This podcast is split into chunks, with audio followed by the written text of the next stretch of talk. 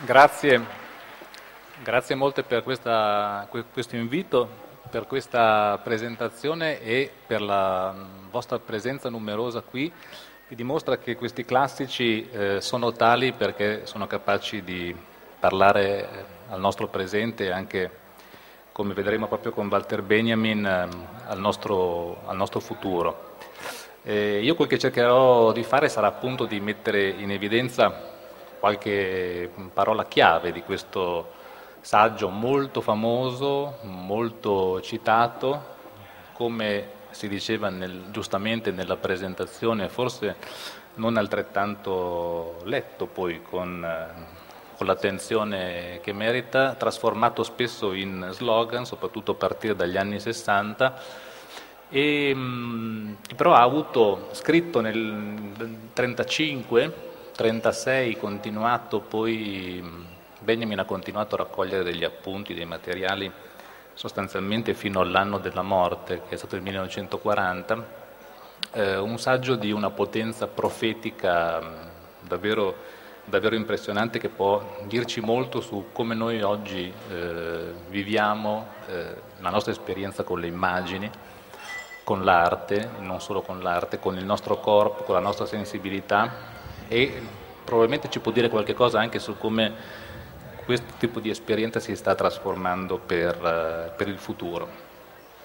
Qui vedete in senso orario a partire dall'angolo in alto a sinistra 1955 è stata la prima data di pubblicazione in Germania di questo testo, curiosamente Benjamin non è mai riuscito in vita a pubblicare il saggio sull'opera d'arte in, eh, in tedesco. Eh, muore nel 40 e solo il suo amico Adorno nel 55, raccogliendo in due volumi i suoi scritti, lo, lo rende appunto pubblico in tedesco. Nel 66 c'è una traduzione italiana, la prima in Audi a cura di Enrico Filippini, con una prefazione di Cesare Cases che avvia una grande fortuna nel nostro paese di questo saggio. Probabilmente l'Italia, dopo la Germania, è il paese nel quale eh, Benjamin è internazionalmente più studiato. Più vicino, ok. Va bene, grazie. E, e da allora poi si sono ripetute mm, molte edizioni, lì vedete nel 2011 un'edizione con una prefazione di Massimo, di Massimo Cacciari, c'è il volume Aure Shock che era stato citato prima, nel, che contiene appunto il saggio sull'opera d'arte e che contiene, eh, presenta subito un'immagine in copertina, una Liz Taylor di eh, Andy Warhol, io e Antonio Sommaini eravamo rimasti un po' perplessi perché è un'immagine degli anni 50, Benjamin muore nel 40, perché mettere un'immagine in copertina che Benjamin non avrebbe potuto vedere da vivo? Eppure la presenza di, di una Liz Taylor di Andy Warhol è, eh, fa segno a questa capacità profetica, questa capacità di Benjamin di vedere oltre il suo tempo, oltre i limiti stessi della, della sua esistenza. Ma potete trovare il saggio anche presso altri editori perché da quando sono passati 70 anni dalla morte i diritti si sono liberati e quindi ci sono delle edizioni eh, Donzelli delle edizioni Rizzoli curate rispettivamente da Desideri e da Schiavoni che sono degli specialisti beniaminiani. Ecco, vi dicevo, non compare mai in tedesco Benjamin vivo, ma compare su una rivista tedesca che però era stata chiusa dai nazisti alla presa del potere dei nazisti e eh, continuava le sue attività mh, all'estero. Era la rivista, l'organo ufficiale dell'Istituto della Scuola di Francoforte, di, diretto da Horkheimer, che vedete lì in alto a sinistra, e eh, sulla quale collaboravano pensatori come Teodoro Adorno, molto importante insieme ad Horkheimer perché discute con Benjamin eh, aspetti molto importanti di questo saggio, eh, chiede a Benjamin di modificare alcune cose, di intervenire su, su certi punti. Questa amicizia che stringeva Benjamin con, scuola, con, gli esponenti principali della scuola di Francoforte, ed era un'amicizia che Benjamin aveva anche con eh, Gretel Caraplus, che vedete lì di fianco ad Adorno, la moglie appunto di Adorno, che è stata una figura fondamentale per discutere alcune implicazioni teoriche del saggio sull'opera d'arte e anche di altri testi di, di Benjamin. Ecco, dicevo, è stato un rapporto questo con luci ed ombre, perché Benjamin sperava di poter risolvere le sue difficoltà esistenziali di vita e anche finanziarie grazie ai eh, finanziamenti che gli arrivavano dalla rivista, da, dai suoi colleghi e amici. Ma eh, questi colleghi e amici gli chiedevano anche delle modifiche, gli chiedevano di operare delle alterazioni, dei cambiamenti rispetto al testo. Quindi non è del tutto chiaro quanto di questi cambiamenti sia stato dovuto effettivamente a un convincimento personale di Benjamin. D'accordo, avete ragione, cambio questo aspetto, mi sono convinto anch'io, se non fossero delle pressioni, come dire, un po' indebite dal punto di vista intellettuale. Lì in basso a destra ci trovate Pierre Klossowski, che è stato il traduttore in francese, perché pur essendo la rivista tedesca il saggio eh, esce con questo titolo, hm? nel 1936 l'opera d'arte, dice la traduzione francese, all'epoca della sua riproduzione meccanizzata, non della sua riproducibilità tecnica, come sarebbe più corretto tradurlo.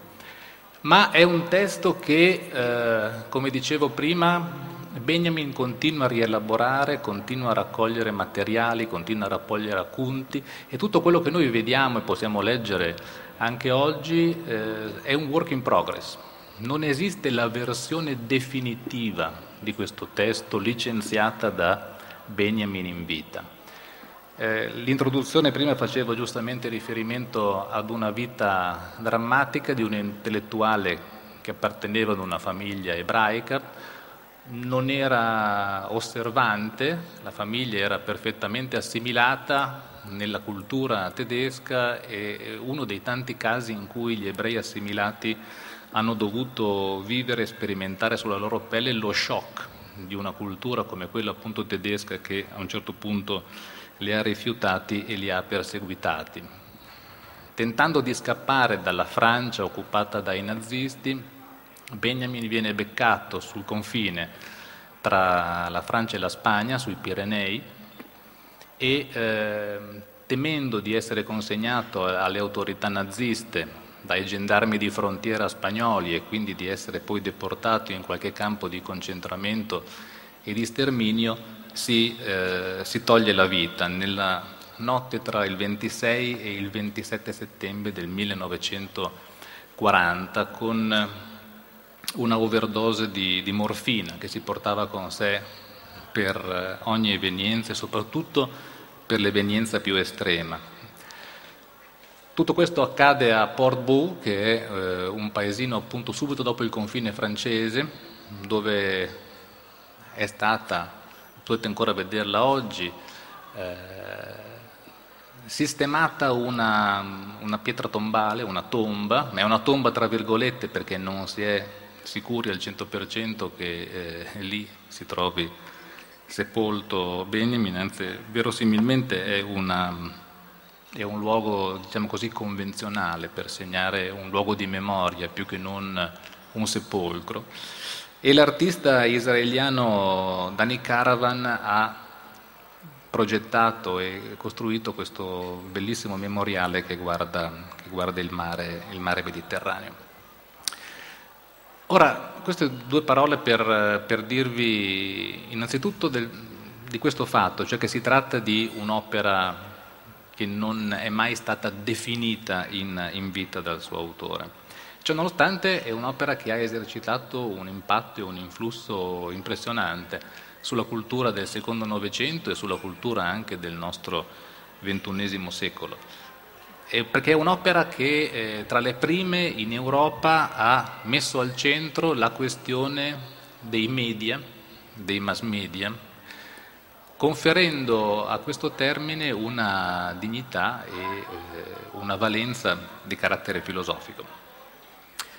Eh, vi volevo far vedere, spero che si riesca a vedere abbastanza bene, questo filmato primo, la prima puntata di una serie televisiva che il grande intellettuale John Berger aveva proposto e realizzato per la BBC ai primi degli anni 70 e eh, lo faccio per mostrarvi un esempio di come Benjamin eh, tra gli anni 60 e 70 avesse permeato e ispirato una cosa che a lui sarebbe molto piaciuta, eh, cioè una dimensione di ehm, diffusione, di popolarizzazione, di democraticizzazione dell'arte, come appunto erano queste puntate di, di John Berger che intendevano accompagnare in televisione un grande pubblico alla comprensione e alla fruizione della storia dell'arte.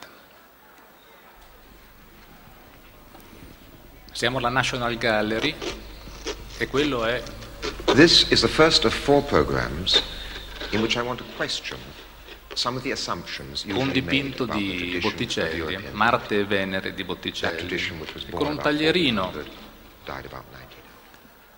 John Berger asporta il volto, lo stacca dal quadro, un atto apparentemente iconoclasta, un atto vandalico, ma evidentemente lo si scopre immediatamente nei fotogrammi successivi una riproduzione meccanica. Ecco la magia della riproducibilità tecnica, una magia che ci consente di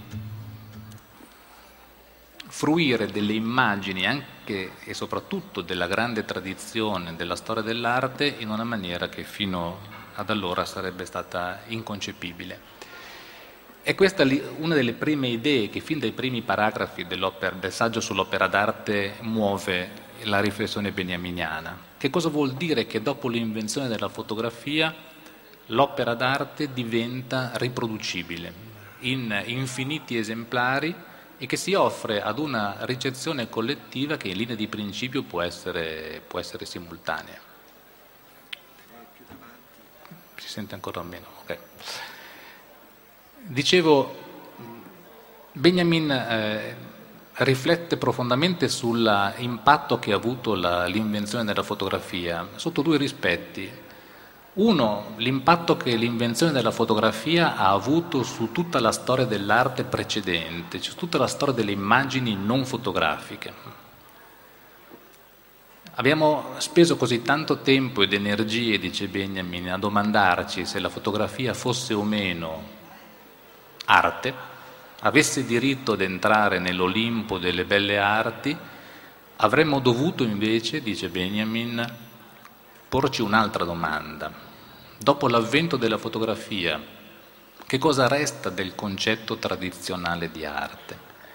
Come viene questo concetto e l'esperienza che noi facciamo delle opere d'arte profondamente trasformata dall'avvento della fotografia di modo che noi, dopo l'avvento della fotografia, una fotografia che ci consente di riprodurre le immagini delle opere d'arte autentiche e originali, dopo l'avvento della fotografia il nostro rapporto e la nostra esperienza con queste opere non sarà più lo stesso. Ma in più, dice Benjamin, la fotografia non si limita a riprodurre altre immagini, a essere un'immagine di secondo grado.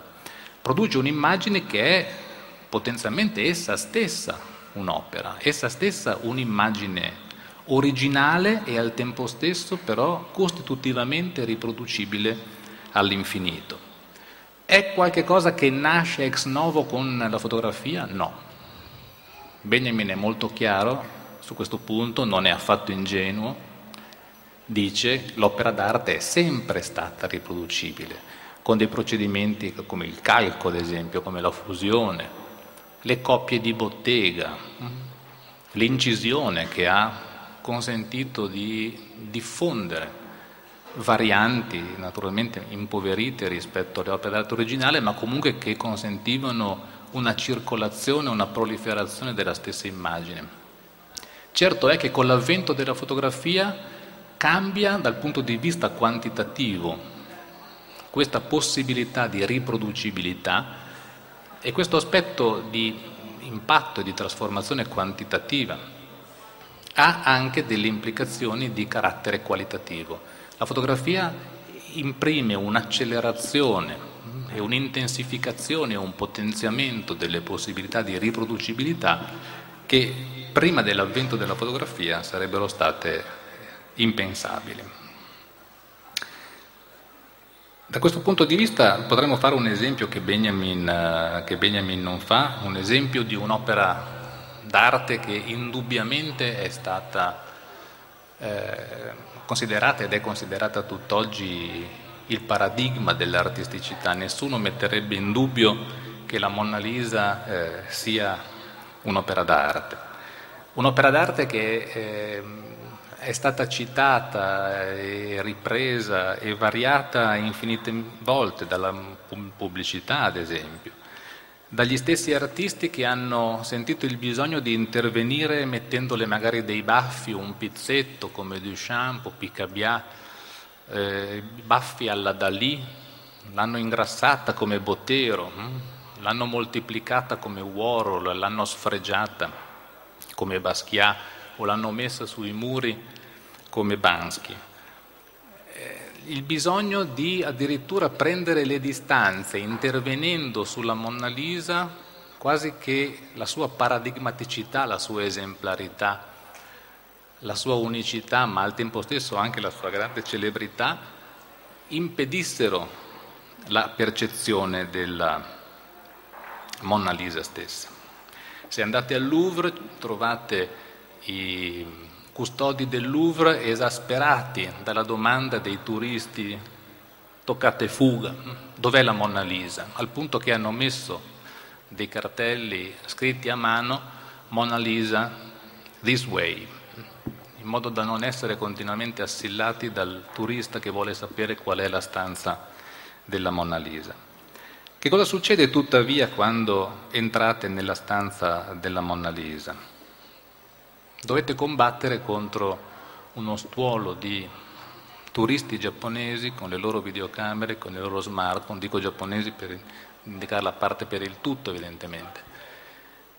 Una volta che siete faticosamente riusciti a penetrare questo muro di gente, quello che vedete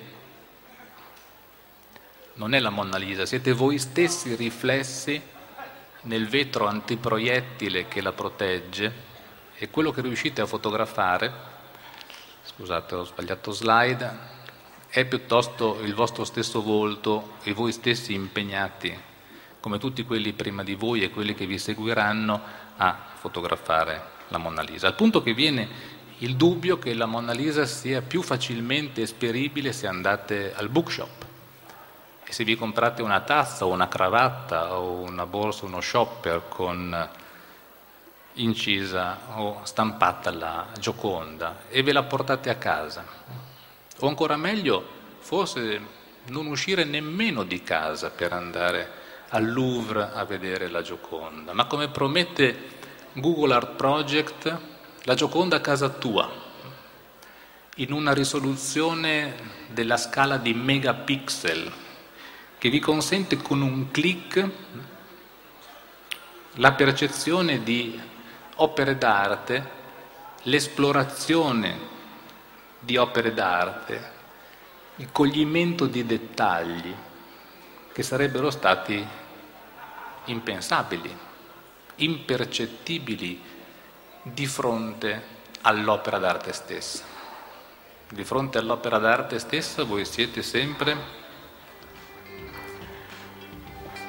costretti a mantenere una certa distanza. Non vi potete avvicinare, guardare ma non toccare. Dovete mantenere la giusta distanza. Questa è la politica nost- del nostro consumo di opere tradizionali. State a casa vostra, avete un buon computer e vi godete dei dettagli, grazie appunto a queste possibilità di digitalizzazione dell'immagine, che nessuna visione dal vivo vi concederebbe. Allora perché andare al Louvre? Perché muoversi? Questo è un modo per affrontare uno dei concetti fondamentali che è anche più celebri, giustamente prima citato, il concetto di aura che eh, struttura la riflessione beniaminiana Che cos'è l'aura? Innanzitutto l'aura non è una cosa, è piuttosto un'atmosfera, un'aureola, una sensazione che nasce all'incontro con un'opera che è originale, autentica, determinata, dice Benjamin, dal suo hic et nunc, dal suo qui ed ora, fatta lì in quel momento, in quello spazio e non c'è da nessun'altra parte. È un'opera che pretende che tu ti alzi dalla sedia, esci dalla porta e vai a vederla. Vai in un movimento all'opera che assomiglia molto ad un pellegrinaggio di carattere religioso. È quello che facevano i grandi intellettuali del Settecento e dell'Ottocento con il Grand Tour, con il gran, grande viaggio. Qui vedete Tischbein che ha dipinto Goethe nella campagna romana, in mezzo a delle rovine, in mezzo a dei bassorilievi. È quello che prima di CSI significava il termine autopsia, vedere con i propri occhi. Nessuno storico dell'arte, nessun antiquario, nessun archeologo, nessun intellettuale a tutto tondo del calibro, ad esempio, di Goethe, poteva dire ho visto la tal opera in riproduzione, in litografia, in stampa, bisognava fare autopsia, autopsis, vedere con i propri occhi. Con l'invenzione della fotografia evidentemente tutto cambia. Un grande studioso di arte come André Marrot negli anni 40 si inventa questa idea del museo immaginario, che è il museo che ciascuno di noi può farsi a casa propria grazie, come faceva qui Marrone nel suo studio parigino, a delle riproduzioni fotografiche che ci consentono di farci la nostra propria collezione, di mettere insieme delle immagini che stanno in posti molto diversi, che sono state prodotte in tempi molto diversi e che vengono ricollocate, riposizionate, rimontate. C'è questa idea che mm, Benjamin eh, sviluppa ed elabora di un montaggio che lui evidentemente riprende dal cinema, ma che estende a degli ambiti anche extrafilmici, extracinematografici, così come avrebbe fatto dopo di lui non molti anni dopo, Marrot parlando di questo museo immaginario, che è un museo delle riproduzioni ed è un museo individuale, che io posso decidere personalmente di costruire.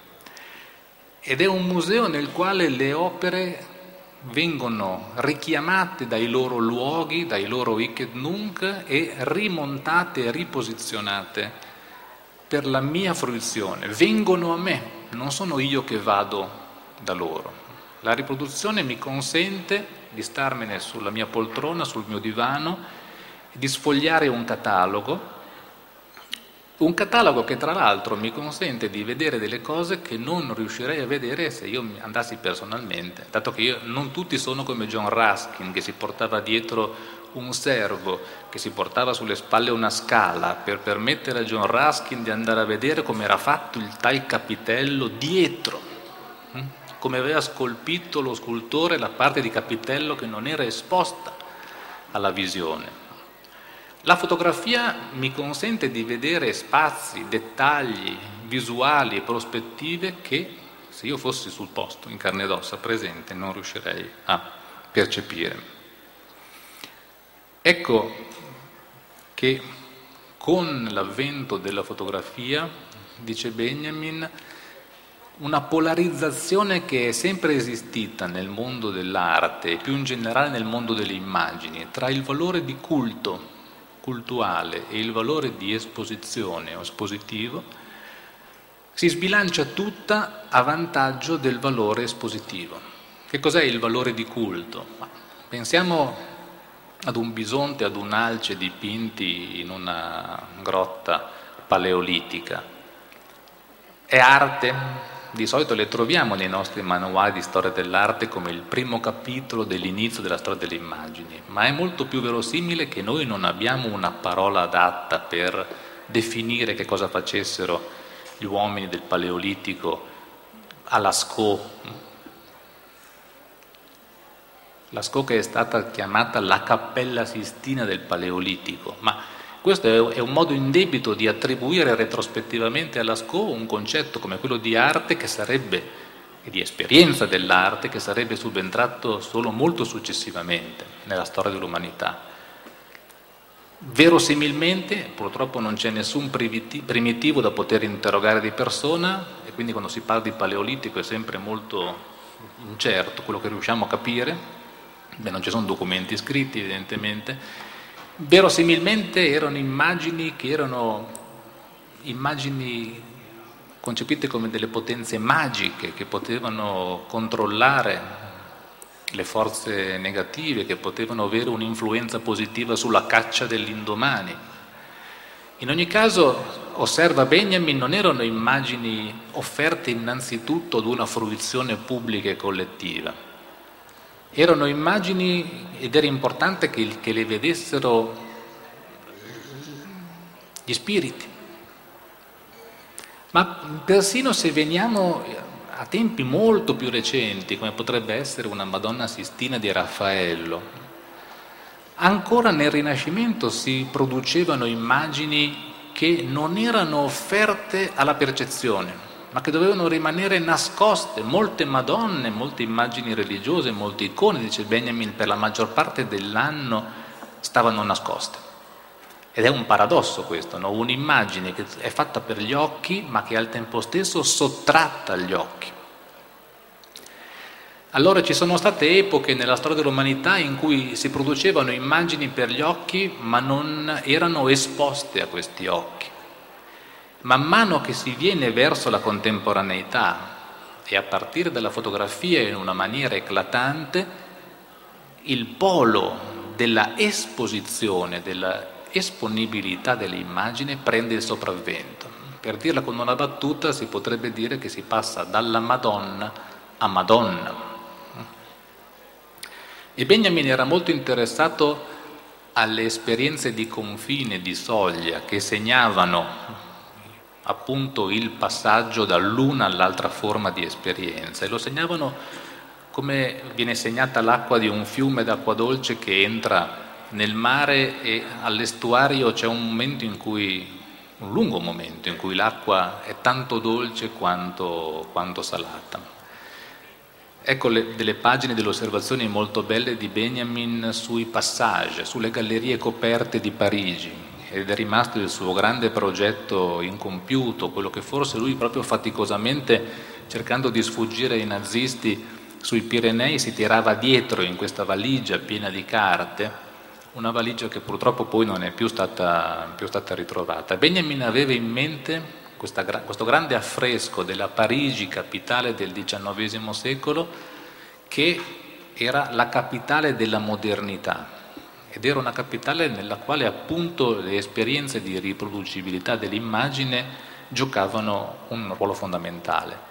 Ma l'esposizione, l'esponibilità non è esaurita dall'esperienza dell'immagine è qualcosa che ha a che fare con le vetrine, con queste gallerie che erano inizialmente spazi privati che progressivamente diventano spazi pubblici, offerti al pubblico. Queste gallerie, questi acquari, dice Benjamin, nei quali i flaneur parigini si facevano dettare il ritmo della passeggiata dalle tartarughe al guinzaglio, un flaneur che va a vedere le vetrine ma non è ancora il consumatore del centro commerciale, del mall, dei grandi, eh, dei grandi magazzini, è uno che va a vedere ma che non va a comprare, è ancora sulla soglia, sul momento di passaggio. Benjamin è anche il primo filosofo che identifica le esposizioni universali, l'Expo, come un oggetto di riflessione filosofica. E perché gli interessa l'Expo? Gli interessa l'Expo perché anche questo è un fenomeno di confine, è un fenomeno di soglia, è un fenomeno di passaggio.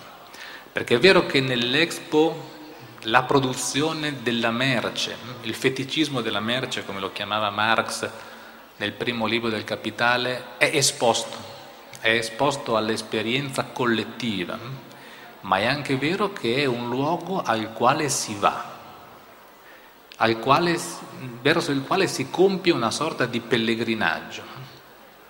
e Benjamin era interessato appunto a questo statuto ibrido del, dell'Expo, un luogo di massima esposizione che al tempo stesso però è capace di far muovere le masse, di attirarle, di attirarle a sé. Prima dicevo te ne stai comodo eh, sul tuo divano, sulla tua poltrona e sfogli un catalogo di immagini della Gioconda, della cattedrale di Chartres, di grandi opere verso le quali tu non devi più andare, ma sono loro a venire da te. E questo ci consente di passare ad un altro termine fondamentale nella riflessione di Benjamin, che è il termine di aptico. Aptico è eh, un termine che si potrebbe tradurre più comprensibilmente con tattile. Apto in greco è un verbo che vuol dire tocco.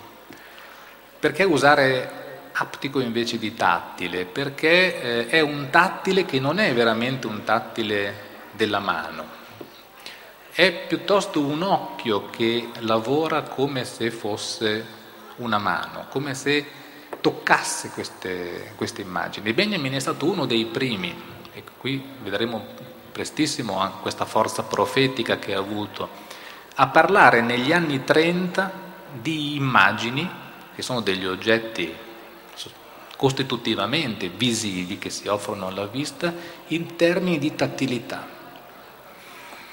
Come mai questo? Ma dietro ci stavano degli storici dell'arte che lui leggeva con grande passione, soprattutto questo Alois Riegel. Benjamin fin da adolescente racconta in una pagina di autobiografica che il pomeriggio si nascondeva nei retrobottega di alcuni antiquari berlinesi per leggere avidamente un'opera di questo storico dell'arte viennese, Riegel, che parlava di, dell'arte del tardo impero romano, un'arte che era sempre stata considerata brutta se confrontata con la grande arte greca classica. Cosa ci trovava Benjamin in questo libro? Una cosa che lo avrebbe segnato per tutta la vita. Benjamin parlava di questo Riegel in termini di uno storico dell'arte profetico, che era stato capace di vedere, parlando di arte egizia, di arte tardo-romana, di vedere le vicende dell'espressionismo del Novecento. Tra le tante cose che dice Riegel in questo libro ce n'è una fondamentale, che appunto avrebbe suggerito a Benjamin l'impianto complessivo di quella che prima era stata richiamata come la sua concezione fondamentale di una storia della percezione. L'idea che la nostra corporeità, la nostra sensibilità, la nostra percezione non sono sempre uguali nel tempo, ma vengono condizionate storicamente. Non si è sempre visto allo stesso modo in tutte le epoche, ma questo non vuol dire che noi abbiamo una quota maggiore di miopi e invece gli antichi egizi avevano statisticamente un numero maggiore di astigmatici. Vuol dire che tutto quello che è la fisiologia del nostro occhio, la capacità di percepire dal punto di vista del funzionamento anatomico della vista, non è tutto quello che succede quando noi apriamo gli occhi sul mondo. Noi vediamo certe cose, ci concentriamo su certe cose, non vediamo altre cose perché quello che noi vediamo è condizionato anche culturalmente, è condizionato anche socialmente. Non è solo una questione di chimica, di recettori della retina, di trasmissione del nervo ottico al cervello, di rielaborazione di dati puramente fisiologici. C'è, ci mancherebbe, ma c'è una componente culturale e sociale che condiziona potentemente quello che noi vediamo. E come si fa? Diceva Riegel, suggeriva Riegel e Benjamin ha accettato, recuperato e sviluppato quest'idea. Come si fa a sapere come vedevano gli egizi? Qual era la loro cultura visuale? Qual era il loro modo di organizzare la visione del mondo, dello spazio? Non certo appunto esattamente come nel caso dei primitivi perché possiamo direttamente interrogare vis-à-vis un antico egizio, ma ci hanno lasciato immagini. ci hanno lasciato documenti visivi dai quali è possibile ricavare un'idea di come questi popoli volessero vedere configurato il loro mondo visibile, quali erano le loro preferenze ottiche, la loro volontà. E com'era quella egizia? Beh, lo sappiamo tutti. In un'immagine egizia come questo esempio tratto da un libro dei morti, più tu ti avvicini, più vedi. L'immagine egizia è un'immagine che, il cui contorno è sempre perfettamente assicurato. Se tu trasformassi, se ti concedessero di farlo, la tua vista in un polpastrello, potresti seguire la silhouette, il contorno di un'immagine egizia e non ti perderesti mai. L'immagine egizia, dice Riegel, chiama vicino, ti invita ad andare vicino e ad esplorarla con l'occhio come se fosse un dito è un'immagine tattile. Al contrario, andando verso, passando per l'immagine greca, adesso devo tagliare un po', non posso soffermarmi sui dettagli, andando verso il tardo romano, si ha un aumento del gioco di ombre, dei giochi chiaroscurali. Se voi guardate il Pantheon, perché Riegel parla sia di immagini di pittura, di disegno, anche di architettura, tutto quello che è configurazione visiva dello spazio.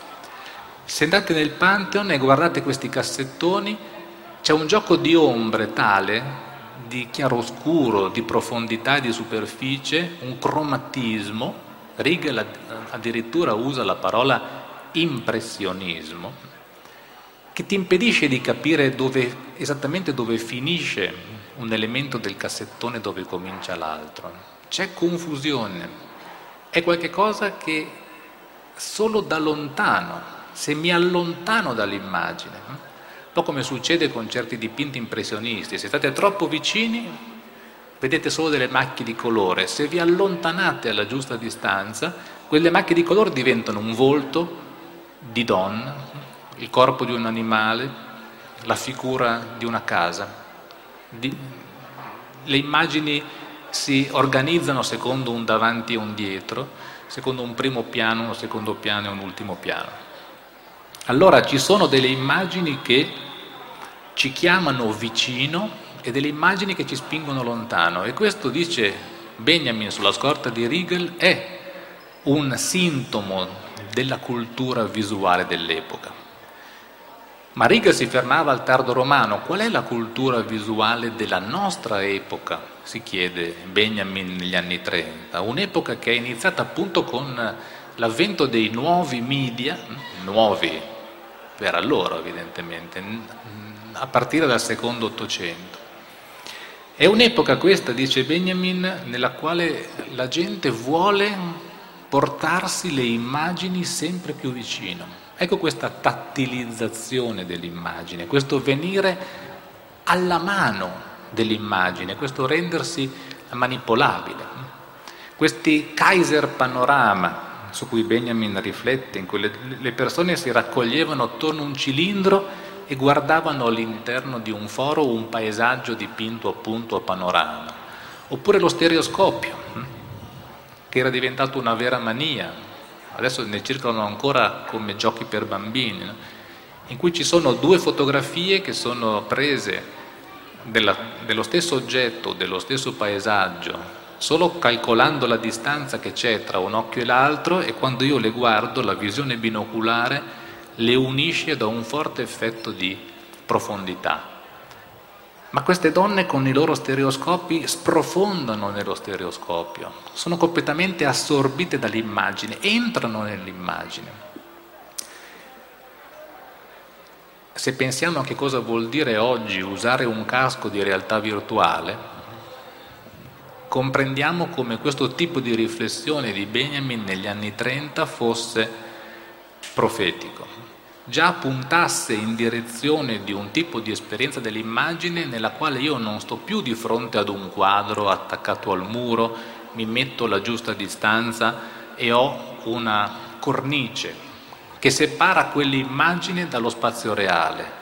Io sono piuttosto sprofondato dentro nell'immagine, sono in un ambiente immersivo, come quello che vi invito a visitare è un'esperienza molto forte, molto intensa, quella che eh, vi offre questa installazione virtuale del regista messicano Iñárritu, che volendo eh, rappresentare il dramma dei migranti messicani che cercano di entrare eh, negli Stati Uniti attraverso il deserto del Texas, ha pensato che il medium del cinema non fosse sufficiente e ha optato per un'installazione con casco virtuale grazie alla quale voi siete immersi nel deserto. Siete lì in mezzo a quei migranti, siete anche voi braccati dalla polizia e eh, potete sperimentare in una maniera profondamente e intensamente empatica, ma abitate l'immagine, non siete di fronte all'immagine. Ecco che Riegel allora accetta, eh, scusate, che Benjamin accetta da Riegel l'idea che se io guardo la storia delle immagini posso ricavare delle informazioni riguardo alla storia del corpo, riguardo alla storia della sensibilità. Ma quello che per Riegel era un passaggio dal tattile egizio all'ottico e chiaroscurale tardoromano, in Benjamin viene invertito dalla contemplazione ottica delle immagini della tradizione, andare al Louvre per guardare la Gioconda e per quanto io mi avvicino, la Gioconda nella sua originalità, nella sua autenticità, mi tiene sempre a distanza. Io posso essere anche a pochi centimetri dalla Gioconda, ma la Gioconda mi guarderà sempre dall'alto in basso perché mi impone rispetto, mi incute rispetto, con la sua originalità, con la sua autenticità. Al contrario, quando la Gioconda diventa riprodotta eh, sulle cartoline, sulle cravatte, sui mag del, del caffè, sugli shop, diventa qualcosa di manipolabile, di qualcosa appunto letteralmente alla mano. E alla mano significa che tu non solo la guardi, ma la palpi, la modifichi. I nativi di touchscreen oggi, e si può ben dire che parlando di immagine tattile negli anni 30 Benjamin abbia sognato il touchscreen. Se voi fate vedere un'immagine oggi ad un bambino che è nato già nativo touchscreen, e questa immagine quando lui la tocca non si muove, non si modifica, non è manipolabile. È un oggetto rispetto al quale questo bambino ha scarsissimo se non nullo interesse. Perché oggi un'immagine è tale se io la posso girare, ruotare, restringere, allargare con un semplice tocco delle dita. E questo è qualcosa che eh, Benjamin, con il suo saggio sull'opera d'arte, ci aiuta davvero in maniera efficace a comprendere. Tocco la Gioconda e probabilmente se gli schermi tattili, questi field screens, riusciranno a realizzare in qualche anno quello che adesso solo promettono, probabilmente nel giro di poco tempo riusciremo anche ad accarezzarle, ad accarezzarle i capelli. Benjamin non aveva letto solo Riegel, Aveva letto anche il grande poeta francese Paul Valéry, che è un'altra fonte molto importante per il saggio sull'opera d'arte. E in questo saggio Paul Valéry parla, un saggio che è uscito nel 28, pochi anni prima, che si intitola La conquista dell'ubiquità. Se Benjamin sogna il touchscreen, qui Valéry aveva sognato lo zapping, perché Valéry osserva che esattamente come all'epoca nelle case entravano l'acqua, il gas o la corrente elettrica con uno sforzo quasi nullo, con il semplice movimento della mano su un interruttore, dice Valerie, allo stesso modo saremo forniti, alimentati di immagini e di suoni che nascono e svaniscono con un minimo gesto. Non so, dice Valerie, se un filosofo si sia mai sognato una compagnia, una società di distribuzione della realtà sensibile a domicilio. Ed è esattamente quello che ci capita quando facciamo zapping è esattamente quello che ci capita quando interveniamo con un clic sul nostro, sul nostro smartphone. Uh, devo tagliare un po', ho ancora un... 5 minuti. Allora vi racconto un'altra cosa che sarà a questo punto l'ultima, un'altra eh, parola chiave di questo saggio, ce ne sarebbero molte altre, ma è necessario operare dei tagli. L'inconscio ottico e anche, eh, in secondo luogo, ma è da quello, quello da cui partiremo, l'inconscio acustico. Che cosa succede quando il nostro corpo, la nostra sensibilità incontrano un medium tecnico? Benjamin è un poderoso, un potente pensatore della tecnica, ma non è stato uno di quei filosofi che, come è successo con certo heideggerismo, hanno demonizzato la tecnica o l'hanno concepita come una sorta di oblio dell'essere. No, è stato piuttosto uno di quei filosofi che hanno pensato il rapporto tra uomo e tecnica non come un rapporto di contrasto, come se ci potesse essere un contrasto tra il naturale e l'artificiale, tra l'organico e il tecnico. Piuttosto Benjamin pensa, è uno di quei pensatori della tecnica che credono che l'uomo sia naturalmente tecnico, cioè che sia portato fin dall'inizio. Vi ricordate 2001 di sé nello spazio, quando c'è il bestione nostro antenato che giocherella con il femore di una carcassa, poi, che è un pezzo di natura, e poi scopre che quel femore può diventare un martello o un'ascia.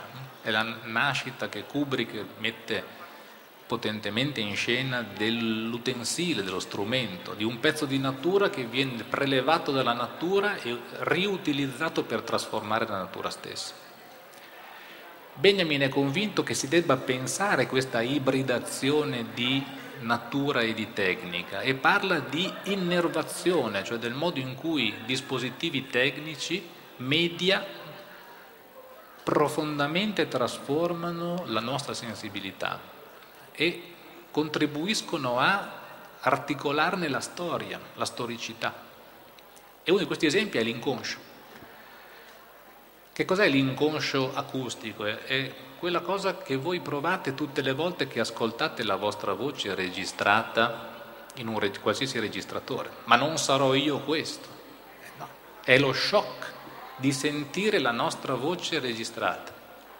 E tutti ci assicurano e ci dicono no, no, è proprio la tua voce. Cosa succede in quel caso? Succede che la macchina, la registrazione, il fonografo, che era stato inventato nella seconda metà dell'Ottocento da Edison, mi restituisce l'esperienza della mia voce come se questa voce venisse dall'esterno. Mentre io vi parlo, sento la mia voce, ma la sento insieme con le orecchie, come la sentite voi, ma anche risuonare dall'interno del mio corpo, della mia cassa toracica. Il suono e il tono della mia voce, come li sento io quando parlo, non li sente nessun altro. Ma se la registro, la macchina mi rende cosciente di qualche cosa che prima della registrazione mi era assolutamente inconsapevole, inconscio come suona la mia voce quando l'ascolta un altro e la macchina mi obiettiva la mia voce. Questo shock si ripete nel momento in cui io mi vedo filmato mentre cammino. È ovvio che io mi posso guardare mentre cammino, ma il punto di vista che io ho su me stesso e sul mio corpo e sulle mie gambe mentre cammino non sarà mai il punto di vista di chi mi guarda da fuori.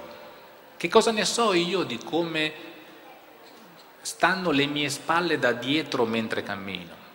Ma la cinepresa me lo mostra, rende consapevole qualche cosa che prima della possibilità di questa registrazione sarebbe rimasto inaccessibile perché è vincolato alla prospettiva di me su me stesso che anche se io sono la cosa più vicina a me che esista al mondo, perché sono io, ci sono delle parti di me che sono stranamente molto lontane da me, come la mia nuca.